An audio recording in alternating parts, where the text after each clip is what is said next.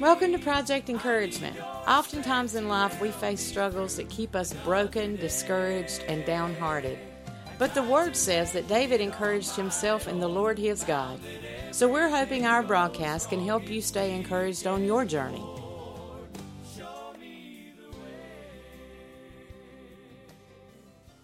In today's episode, I want to do a brief devotion. And today's scripture is going to be out of Psalm 910.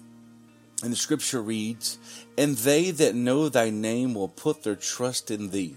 For thou, Lord, hast not forsaken them that seek thee.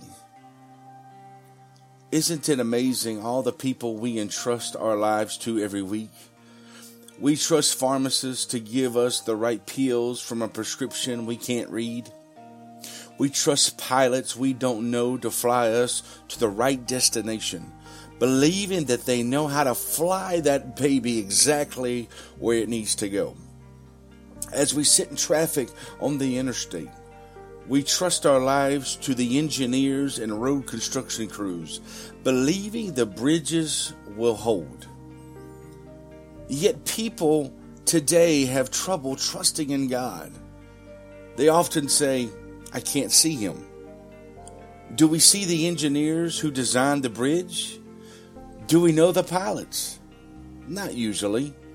Yet God, our Creator who loved us more than anyone, who even sacrificed His Son for us to have forgiveness of sin and eternal life, is difficult to trust. It's amazing. It doesn't make sense to trust imperfect men and not to trust a perfect God. Today, if you're going through something, I encourage you to trust God. I encourage you to continue to put your trust in God, and life is going to pick up. And if you don't know Jesus as your personal Lord and Savior today, I encourage you to call upon the name of the Lord, thou shalt be saved. Believe in thy heart, and you will be saved.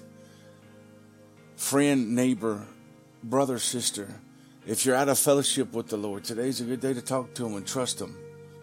There's more to life than what we're going through right now going to work, paying taxes, and dying. God has a plan and purpose for you and me.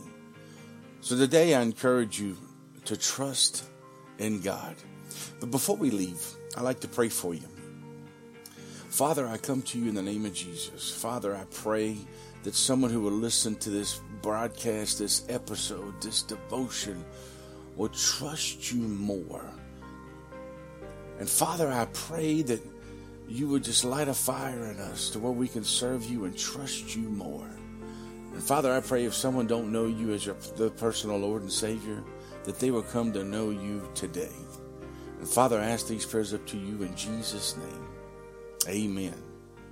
Well, till next time, God bless you.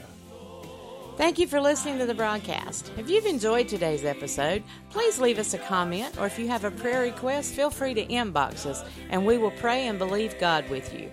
Until next time, remember Isaiah 40, verse 8 says, The grass withereth, the flower fadeth, but the word of our God shall stand forever.